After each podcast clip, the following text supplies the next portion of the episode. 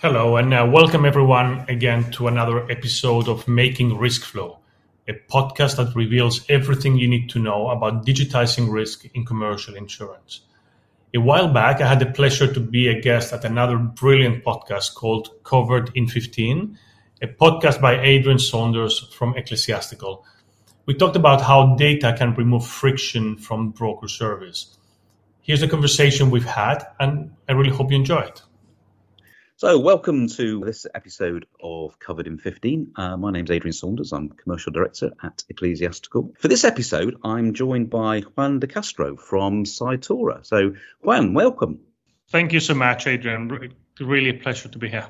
So, Juan, should we start off? Do you want to tell us a little bit about Cytora and uh, and your role? Yeah, sure. So, I'm the Chief Operating Officer at Cytora. So we are a technology provider to commercial insurers, and uh, the, we offer a platform that enables commercial insurers to create digital workflows by digitizing, evaluating, and routing risks within their operations. Before Cytora, I was um, spent five years at Hiscox, where I was their chief operating officer in the UK. So I've been on kind of both sides on the insurer side and now as technology provider to insurers. That's great. And so that, that gives you that perspective from both an insurer, but then also from a, a, technology looking to try and solve some of the issues that we've got within the industry. There's an awful lot of data that exchanges and flows between brokers and insurers. There's a there's an ongoing discussion in the market about service delivery. And obviously service delivery part of an insurer's ability to deliver services, the quality of data and information exchange that, that comes from the broker.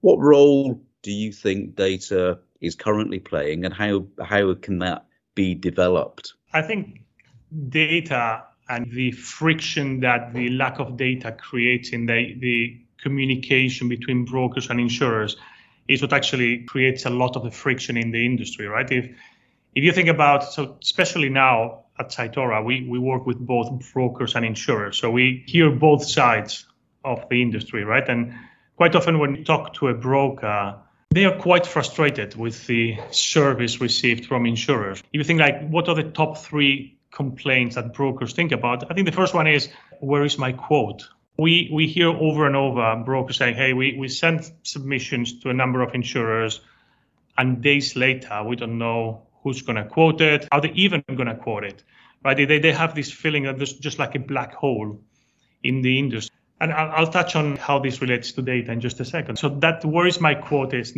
one of the frustration. Another frustration is why are you insurers so picky?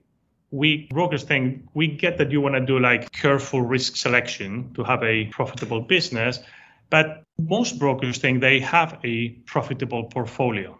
And I think it's this this challenge around not looking at individual risks as individual risks, but more looking at the broker portfolio as a whole. And if it's profitable, you should be able to write a broader set of risks. I think the third concern or frustration that we hear is like, why does it take you so long when, when I just ask you to change a detail in a given policy, so the, the, the MTAs? And again, if you think about like those three areas of frustration, like black hole about quotes, treating individual risks as individual risks rather as a portfolio.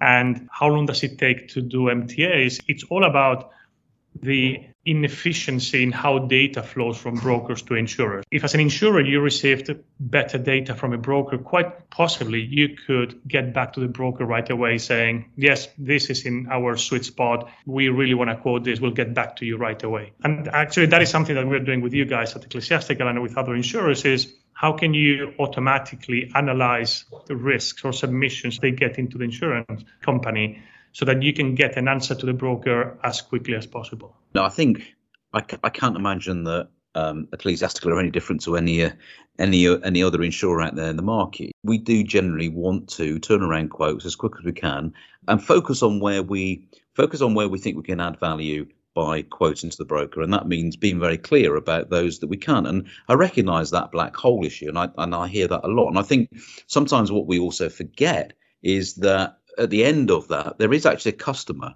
So there's a mm-hmm. client who's waiting to get a quote.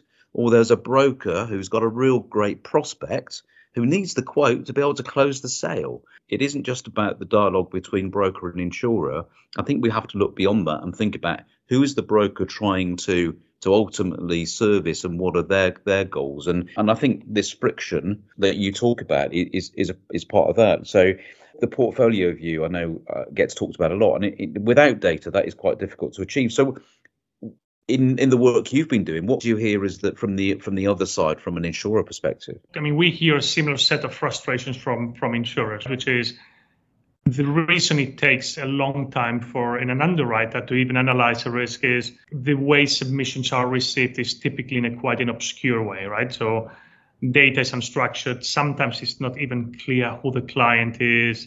The information is buried in an email. So that requires a lot of effort on the insurer side to even analyze the risk and say, yep, this is something we want to quote or, or not. And for example, some of um, our clients, what they're doing is so linking this concept of giving a quick response to the broker or, or around even are you going to be able to quote that business or not, even if you're not going to be able to quote it, it's really insightful for the broker to know why and what would it take for that risk to be quoted. So, for example, we some of our clients, let, us take cyber as a line of business. So you might analyze the risk and decide for whatever reasons you want to you don't want to quote it, but the end client wants to know why and what could they do to get a better to get a quote or a better quote right so i think that flow of data from the client to the broker to the insurer and then back to the client again around okay what could you do to get a better quote or what could you do to get a quote at all is, is quite important. Other frustrations from insurers is how can they get a more complete description of the risk? And I think this is where you get to the dynamics of the industry where brokers cannot accommodate all the information that all insurers might want because every insurer will want a slightly different set of data points about the risk right now, if you look at what underwriters do, right, is they would receive the submission from the broker and then they will do a number of online research to gather all the information required for underwriting.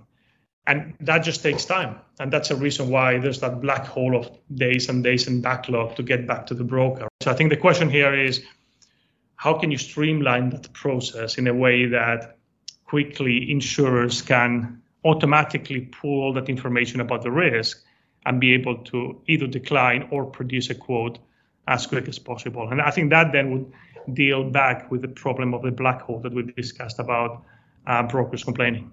Yeah, because I recognise, you know, this isn't all just about the the poor provision of, of information. We shouldn't sort of position it that way. I think one of the challenges from a broker perspective is that all of their insurer partners are going to want and need different types of data. As an insurer, we've got our own particular style, our own particular way of going about underwriting. We've got our own particular risk appetite. So inevitably, when we get inquiries, you then get into that sort of to and fro of, well, this looks interesting, but tell me a bit more. Well, now you've told me that. How about you tell me something else? And I think what you're saying is if you can build all that in a way that actually all of that data flows through and you can you can source that data that's the sort of thing that could start to to remove some of this friction.